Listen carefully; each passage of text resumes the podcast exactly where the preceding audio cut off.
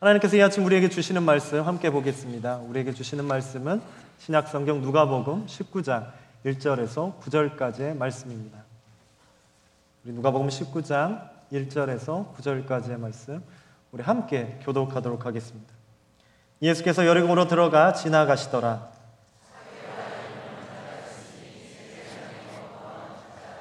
그가 예수께서 어떤 사람인가 하여 보고자 하되 키가 작고 사람이 많아 할 수 없어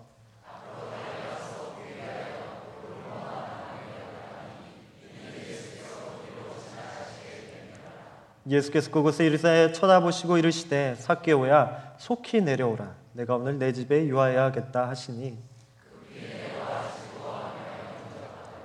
무사람이 보고 수군거려 이르되 저가 죄인의 집에 유하러 들어갔도다 하더라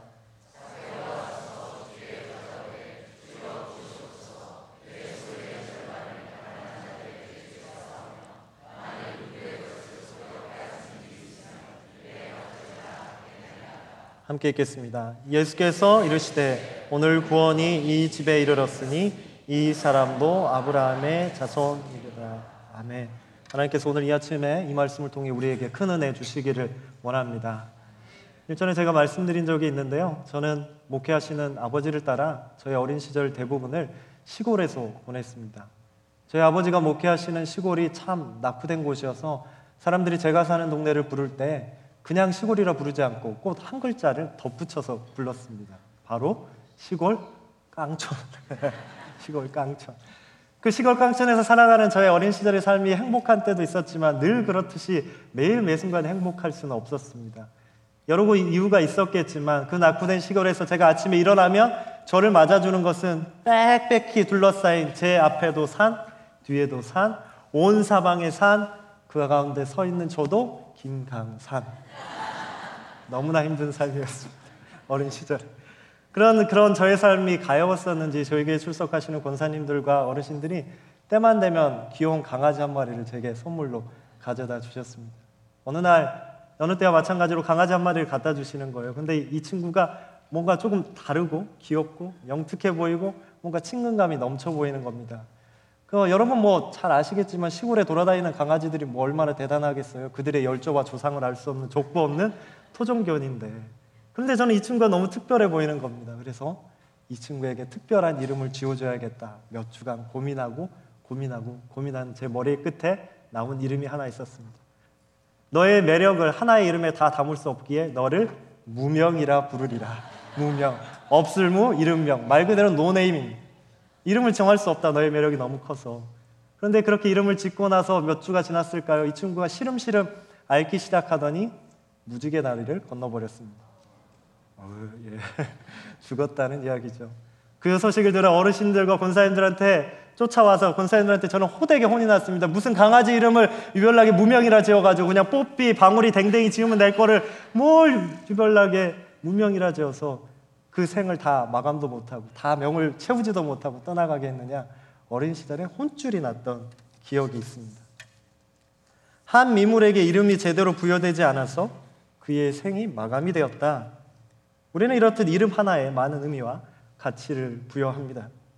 어느 한 시인의 시구와 같이 나의 이름이 불러질 때 비로소 내가 누구인지 존재가 드러나고 나의 정체성이 부여되기 때문입니다. 1993년 일본에서 태어난 한 아이의 부부가 아이의 이름을 아쿠마라, 아쿠마라고 등록하려다 반려된 사건이 있었습니다. 아쿠마, 우리말로 악마입니다.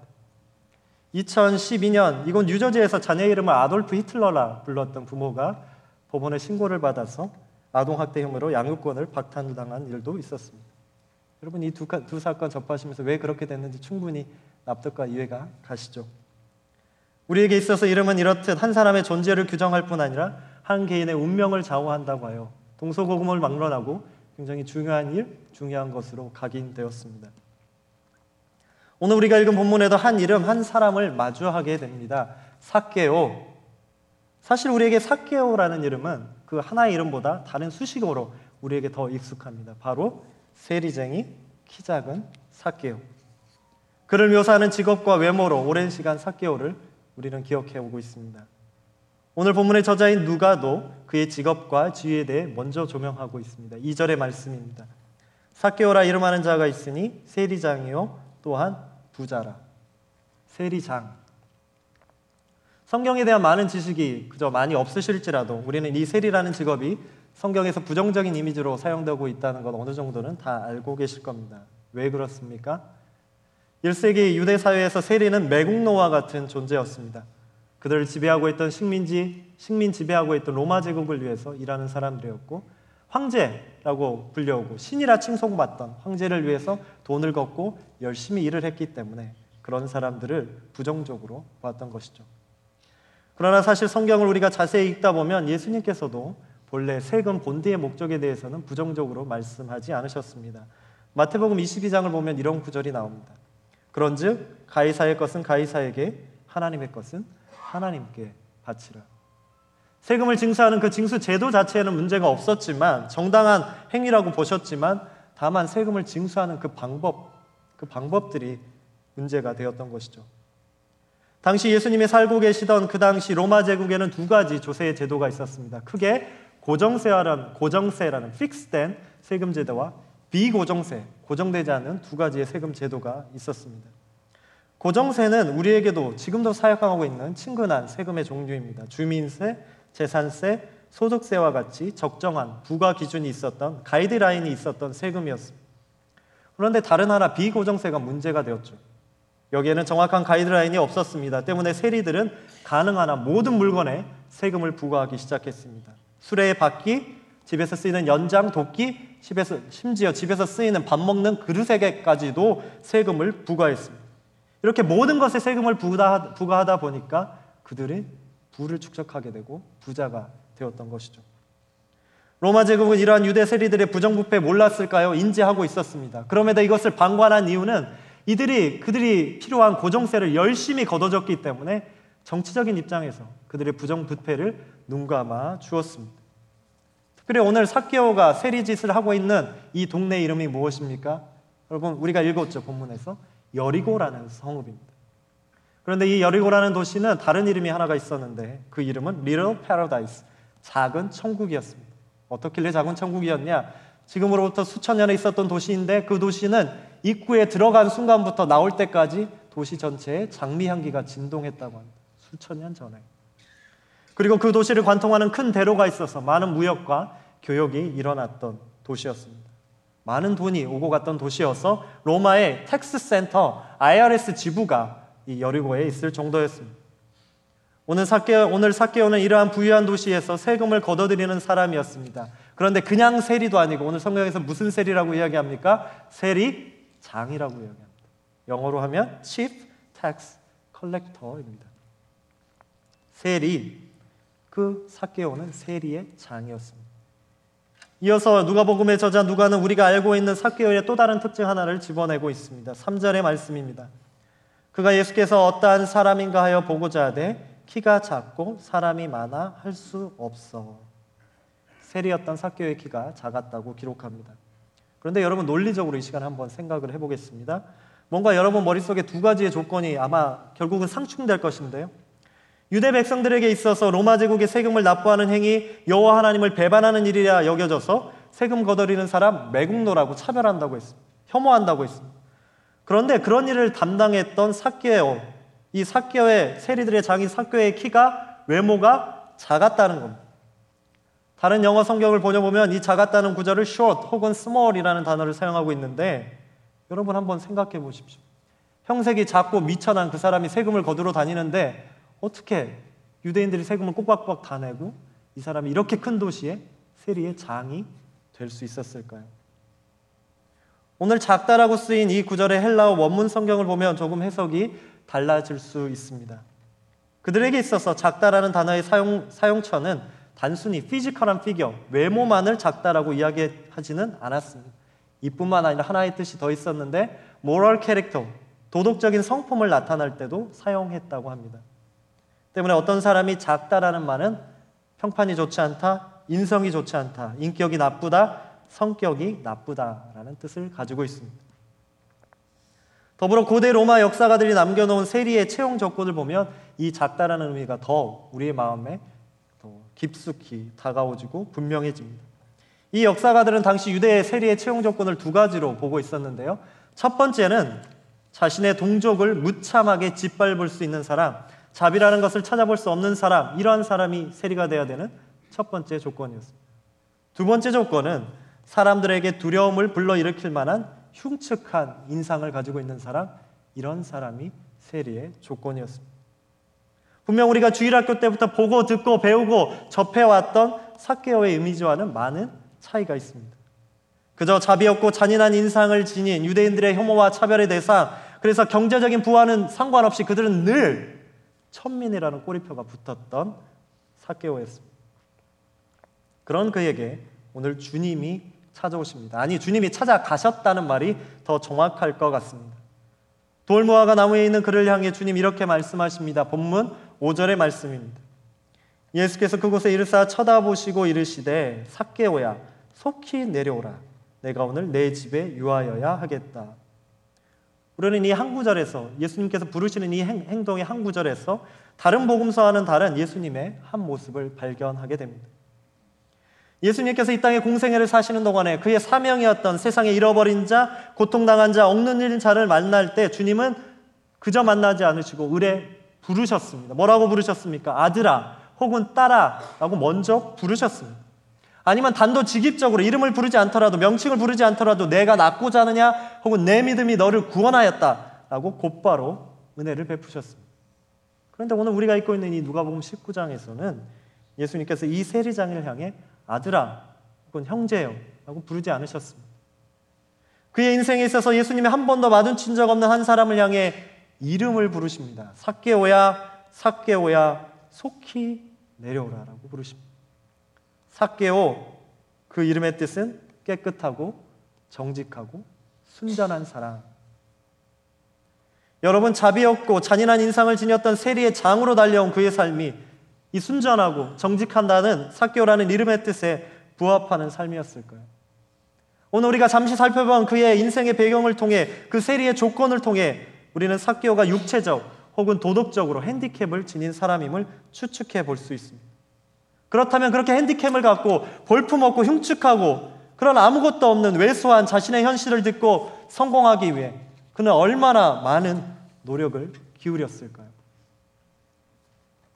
우리가 성경을 읽다 보면 성경 속에는 수많은 직업의 종류와 그 직업을 가지고 살아가는 사람들의 삶의 여정을 다루고 있습니다.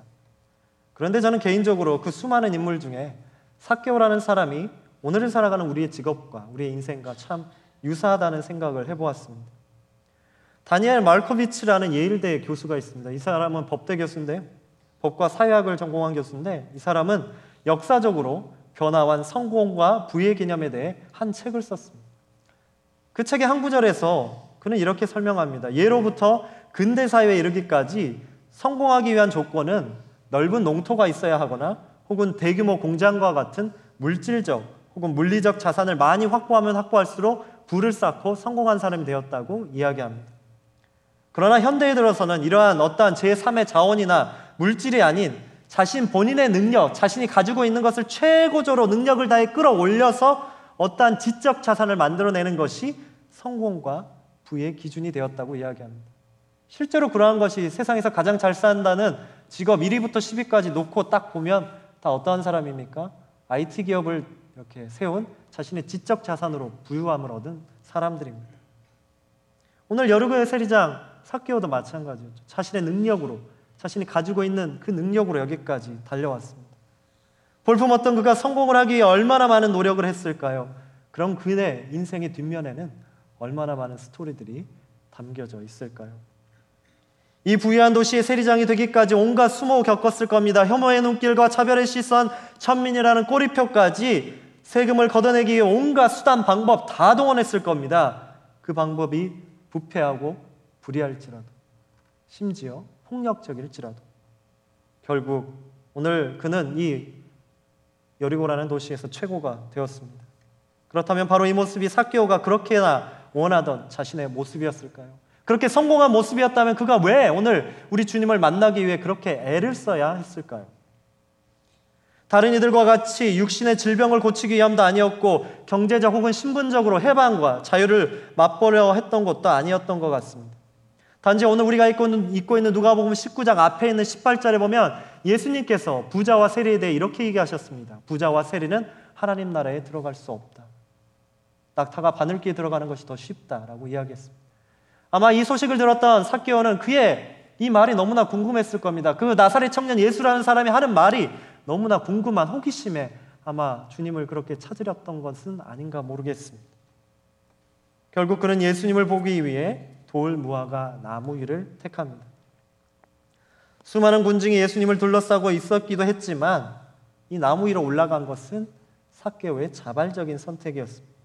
높은 나무 위, 그 높은 곳, 어떻게 보면 그곳은 그가 평생을 위해 달려왔던 그의 삶의 모습의 목표와도 닮아 있습니다. 높은 곳, 존경받고 많은 사람들이 칭송받고 더 잘 보이고 뭔가 자신이 뭔가 된 것 같은 그 높은 장소. 하지만 우리 조금 다른 시선으로 봅시다. 어디 위에 올라갔습니까? 나무 위. 수많은 낙엽이 웅성하게 잠겨 있는 그 나무 위에 올라갔습니다. 이 나무 꼭대기는 수치와 부끄러움의 자리이기도 합니다. 사람들의 눈길을 피할 수 있는 안전한 자리이기도 했습니다.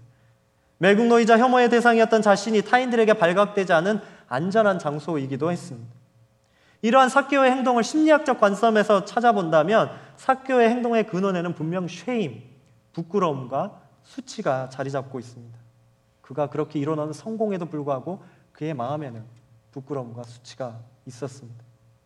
그런데 우리가 여기서 중요하게 한 가지를 짚고 넘어가야 되는데 죄의 문제와 수치의 문제는 분명 다른 문제입니다. 죄는 내가 저지른 행동 때문에 내가 드리는 어떠한 사건 때문에 발생하는 겁니다. 그렇기 때문에 내가 그 행동에 따른 대가를 치르거나 용서를 받으며 어떠한 상호, 쌍방 간에 내 그 값을 다 치르면 죄의 문제는 100%는 아니라 할지라도 어느 정도 해결이 됩니다. 내가 좀 자유로울 수 있고 양심에 더 이상 그런 볼든이 생기지 않습니다. 그러나 수치의 문제는 조금 다릅니다. 수치는 절대 해결되지 않습니다. 수치는 쌍방의 문제가 아니라 본인, 스스로, 자아, 아이덴티티의 문제, 존재의 문제이기 때문입니다. 자신의 핸디캡을 극복하기 위해 그렇게 열심히 달려 경제적 가치와 부의 창출을 이뤄냈지만 과연 그것이 그의 존재를 평안케 하는 최선의 방법이었을까요? 자신의 욕망이 만들어낸 결과는 세리장이라는 꼬리표였고 오늘 그가 오른 것은 돌 무화과 나무 위였습니다. 돌 무화과 나무 히브리어로 하면 그 나무의 뜻은 바보 나무였습니다. 바보 나무. 수치와 부끄러움과 상처 그리고 이를 극복하기 위한 죄악의 길도 마다않지 않고 질주를 향해 있는 그를 향해 그 잘못된 거짓의 풍요가 만들어낸 허상의 꼭대기에 앉아 있는 그를 향해 우리 주님이 그의 이름을 부르고 계십니다. 깨끗한 자요, 정직한 자요, 순전한 자요, 내려오라고 이야기하고 계십니다. 그가 단 한 번 그 인생 가운데 돌아보지 못했던 자신의 존재에 대해 우리 주님이 일깨워 주고 계십니다. 그저 자신이 단 한 번도 사랑하지 못했던 외모의 문제로 자신의 신분의 문제로 자신을 한 번도 사랑하지 못했던 자신을 향해 주님이 너는 주님의 형상으로 창조된 아름다운 사람이라고 이야기해 주고 계십니다. 외모를 통한 것이 아니라 중심을 통한 하나님의 자녀로서 너는 깨끗하고 정직한 자라고 그를 칭해 주고 계십니다. 바로 그것이 그가 잊고 살았던 자신의 정체성임을 확인시켜 주고 계십니다. 오늘 여러분은 어떻습니까? 위에서 언급한 것과 같이 우리의 삶 역시 사개와 같은 그러한 인생을 살아가는 것 같습니다.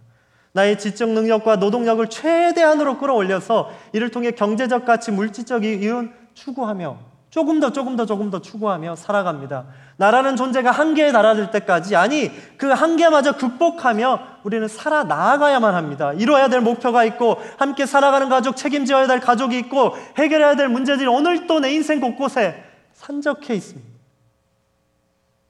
그러한 치열한 삶의 경주 가운데 나의 존재에 대한 반추, 나의 자아, 나의 정체성에 관해 돌아보는 것 그거는 사치스러운 일입니다. 아니, 내 영혼마저 갈아 넣을 만큼 달려온 이 희망막한 인생 속에 나라는 존재를 돌아볼 힘이 우리 가운데 과연 남아있기는 하십니까? 그런 하루하루를 살아내고 있는 우리에게 우리가 잊고 살았던 그 이름을 우리 주님은 불러주고 계십니다. 그리스도인, 그리스도인, 크리스찬. 어찌 보면 이 이름, 오늘을 살아가는 우리 시대에 참으로 부담되는 이름입니다. 종교를 가지고 살아가는 것, 그 중에서도 기독교인이 된다는 것, 그것은 무신론이 주류가 되어가는, 무신론자가 늘어가는 이 사회 속에서 사회에서 비지성적 그룹으로 비춰지기도 하고, 그저 비지성적인 그룹으로 레이블이 당하기도 하고, 때론 자신들의 유익을 위해 불법도 나쁜 짓도 마다하지 않는 그러한 이기적인 집단으로 사회적 지탄의 대상으로 사회적 손가락질을 받는 대상으로 전락되기도 하기 때문에 그 그리스도인 크리스천이라는 이름 좋아하지 않습니다. 그래 그리스도인이라 불리지 않고 이름 없이 그냥 조용히 무명한 신앙인으로 살아가고 싶을 때가 많이 있습니다. 그런데 우리 주님 오늘도 우리의 이름을 불러 주십니다. 그리스도인 그리스도인 사도행전에서 시작됐던 이 이름의 뜻은 예수 그리스도를 추종하는 사람들, 예수 그리스도를 따라가는 사람들이란 뜻입니다. 이미 그 이름에서부터 주님을 따라 모든 걸 헌신한다. 참 부담되는 그런 이름입니다. 그러나 우리 다른 의미로 생각해 보면 우리가 주님을 따르는 것이기 그 이전에 우리가 주님을 팔로우하기 그 이전에 주님이 우리를 먼저 구원의 자리로 불러 주셨습니다. 인생의 어두운 고통의 터널을 지나가고자 실패와 절망의 절벽에서 피해보고자 희망이라는 삶의 지푸라기로 잡아보고자 오늘도 삶의 자리 가운데 몸부림치고 있는 우리를 향해 우리 주님이 먼저 불러주시고 우리에게 이렇게 이야기하고 계십니다. 수고하고 무거운 짐진 자들아 다 내게로 오라. 내가 너희를 쉬게 하리라.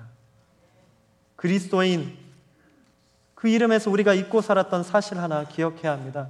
하나님께서 하나님의 자신의 아들을 죽기까지 내어 던지셔서 나를 위해 함께 애통하시고 나의 고통을 하나님 앞에서 탄원하시며 아버지 아버지 하나님 어찌하여 우리를 모른다 하시고 우리를 벌하시고 우리를 버리시나이까 함께 탄원하신 그 하나님의 사랑의 증거가 다른 것이 아니라 바로 그리스도인 한 사람 한 사람 바로 나 오늘 이 자리에 앉아 있는 이 아침에 앉아 있는 나 자신이라는 그 사실을 믿으시기 바랍니다. 나는 하나님 앞에서 그러한 존재입니다. 그러한 존재를 깨닫게 하는 이름 그리스도인입니다. 그 이름의 의미가 복원될 때 어떠한 일이 일어납니까? 단순히 삶의 평안이 찾아옵니까? 거기서 끝나지 않습니다. 사크의 삶에 어떠한 변화가 찾아왔습니까? 오늘 8절의 말씀입니다. 주여 보시옵소서 내 소유의 절반을 가난한 자들에게 주겠사오며 만일 누구의 것을 속여 빼앗은 일이 있으면 내 갑절이나 갚겠나이다. 자신의 재산을 이제 스스로 긁어 모으는 것이 아니라 베풀고 다 나누겠다는 뜻입니다. 그런데 이 고백은 사케오가 사케오답게 살지 못했던 이전의 나의 삶을 회개하는 삶을 정리하겠다는 음, 그런 의미에서 그치는 것은 아닙니다. 내가 이제 하나님을 만나고 내가 누군지 깨닫고 하나님의 사랑을 품게 되니 그가 보지 못했던 이웃이라는 그 존재가 그의 눈에 보이기 시작한 겁니다. 초대교회 최고의 신학자로 불렸던 어거스틴이라는 사람이 있습니다. 이 사람이 쓴 책 중에 On Christian Doctrine이라는 책이 있는데 그 책에 이러한 내용이 나옵니다. 하나님을 사랑하고 이웃을 사랑하기 위해서는 진정 나 자신을 사랑해야 된다. 하나님을 사랑하고 이웃을 사랑해야 되는데 나를 사랑해야 돼요. 제가 이 책을 읽으면서 이해가 안 됐습니다. 하나님을 사랑하면 하나님을 사랑해야지. 이웃을 사랑하면 내가 더 헌신적으로 살아야지. 그런데 왜 나를 사랑하라고 할까? 이게 무슨 말일까? 좀 더 읽어나가 보니까 결국은 이런 말이었습니다. 하나님을 사랑하고 이웃을 사랑하기 위해 진정 나를 사랑한다는 의미는 오늘 내가, 내 자신이 하나님이 만드신 하나님의 형상이라는 사실이 받아들여지고 깨달아지고 경험되고 느껴질 때 그 하나님의 놀라운 사람이, 사랑이 나의 삶의 변화를 일으키고 그 변화의 능력이 너무나 커서 나한 사람에게 그치는 것이 아니라 나의 경계를 넘어서, 뛰어넘어서 이웃에게까지 사랑으로 전파된다는 의미입니다. 그렇기에 사케의 오늘의 고백은 단순한 윤리적, 도덕적 책무를 다하겠다는 고백이 아니었습니다. 단순한 죄 지은, 지은 죄에 대한 회개의 고백으로 그치는 것이 아니었습니다. 자신의 존재가 무엇인가에 관해 다시 말해 내가 하나님의 형상으로 부름받았다는 것에 대한 확증의 고백이었습니다. 그런 그에게 우리 주님 무엇라 선포하십니까? 구절의 말씀입니다. 예수께서 이르시되 오늘 구원이 이 집에 이르렀으니 이 사람도 아브라함의 자손이로다. 아브라함의 자손 단수가 아니고 복수입니다. 우리 주님께서 우리 하나님께서 성경 곳곳에서 당신의 사람을 부르실 때 단수로도 부르시지만 복수로도 부르십니다. 아브라함의 자손들이요, 이스라엘이요, 야곱의 자손이요. 복수로 부르고 계십니다. 사케오가 자신의 존재의 의미를 깨닫게 될 때 단순히 개인의 변화만이 일어난 것이 아니라 자신이 하나님께서 택하신 구원의 공동체, 그 은혜의 공동체, 하나님 나라의 공동체의 한 사람임을 깨닫게 되었습니다. 그가 바로 하나님 나라의 자손이고 백성임을 오늘 이 주님께서 이 여리고의 땅에서 선포해 주셨습니다. 오늘 우리에게도 이러한 동일한 구원의 소식이 전해지고 있습니다. 우리가 잊고 잊었던, 잊고 살았던 그 이름, 아니, 그저 그 이름 없이 살아가고 싶었던 신앙인들에게 주님은 너희가, 너희 한 사람 한 사람, 우리 교회 공동체가 모두 그리스도인임을 일컬어 주고 계십니다. 하나님의 사랑을 입은 자여, 어떤 상황과 형편에 있을지라도 나를 버리지 아니하시는 하나님의 사람이 바로 너임을, 바로 너희 힘을 확증해 주고 계십니다. 그 사랑에 힘입은 나는 혼자가 아니라 그 사랑의 의미를 함께 공유하는 한 구원의 공동체, 이 찬양교회 공동체임을 깨닫게 하십니다. 그렇기 때문에 그 사랑의 능력은 한 개인의, 한 공동체에만 국한되지 않고 그 사랑이 필요한 누군가를 향해 뻗어 나갈 수밖에 없고 전해질 수밖에 없고 고백될 수밖에 없음을 우리는 이 아침 깨닫게 됩니다. 여러분 한 사람 한 사람은 우리 모두는 하나님 앞에 그렇게 부름받은 무명한 자가 아니라 유명한 자입니다. 나의 존재에 관해 의심과 불안이 커져가는 상황이라도 심지어 그 하나님이 존재하지, 존재하지 않는 것 같은 상황에도 우리 하나님께서 나를 모른다, 너희를 모른다, 버리지 아니하시고 불꽃과 같은 눈동자로 지금 이 순간에도 이 자리에도 성령 하나님으로 임재하고 우리를 돌보고 지키고 계시는 줄 믿습니다. 그래서 그 하나님께서 우리 가운데 함께 하시며 나를 무명한 자가 아닌 이름이 있는 자, 유명한 자, 그리스도인 하나님을 쫓아 살아가는 사람이라 우리를 불러주고 계십니다.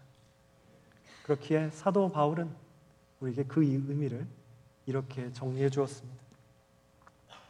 무명한 자 같으나 유명한 자요. 죽은 자 같으나 보라 우리가 살아 있고 징계를 받는 자 같으나 죽임을 당하지 아니하고 근심하는 자 같으나 항상 기뻐하고 가난한 자 같으나 많은 사람을 부여하게 하고 마지막 구절 함께 읽겠습니다. 아무것도 없는 자 같으나 모든 것을 가진 자. 아무것도 없는 자 같으나 모든 것을 가진 자로다. 우리 주님은 우리에게 그 모든 것을 허락해 주셨습니다. 한 주간을 살아갈 때 여러분은 그렇게 부름받고 이름을 부여받은 그리스도인입니다. 내가 살아가는 인생, 교회 문을 밖을 나가면 뭔가 변함이 있습니까? 여전히 우리의 고민과 우리의 아픔과 우리의 고통은 산적해 있습니다. 하나도 변하지 않습니다.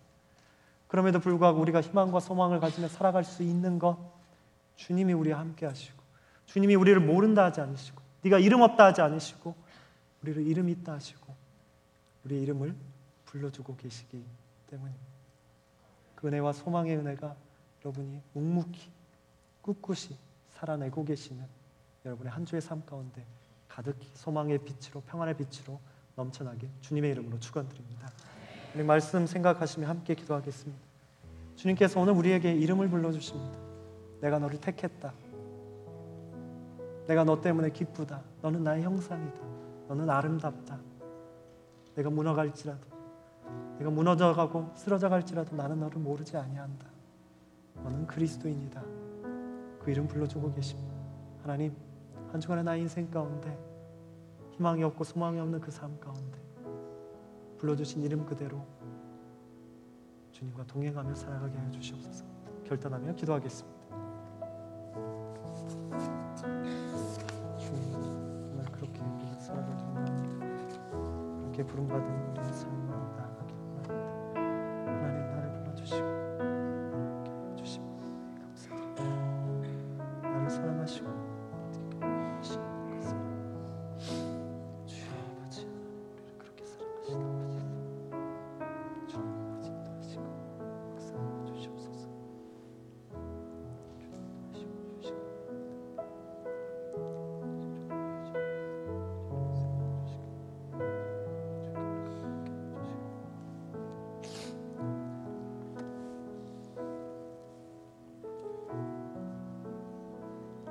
사랑의 하나님, 분주한 우리의 삶 속에서 해결할 수 없는 삶의 문제와 고난 속에서 내가 누구인지, 나를 향한 주님의 은혜와 사랑이 무엇인지 짓눌린 인생의 무게 속에서 잊고 살았습니다. 그러나 우리 주님은 그러한 우리를 지금도 불쌍히 여기사 우리의 이름 불러주시며 우리가 사랑받기에 합당한 자라 여겨주시며 오늘도 은혜의 자리에 함께할 자라 초청해 주심에 감사드립니다. 사교에게 함께 하셨던 그 은혜와 사랑을 오늘 또 기억하며 그 사랑을 나 혼자 간직하는 것이 아니라 하나님의 공동체로 부르셨음을 기억하며 누군가의 생명과 풍성한 삶을 위해 나누며 살아가는 우리의 삶이 되게 하여 주시옵소서. 그래서 이 땅에 주님의 은혜와 소망을 통해 하나님의 나라를 세워가는 우리 모두가 되게 하여 주시옵소서. 예수 그리스도 이름으로 기도드리옵나이다. 아멘.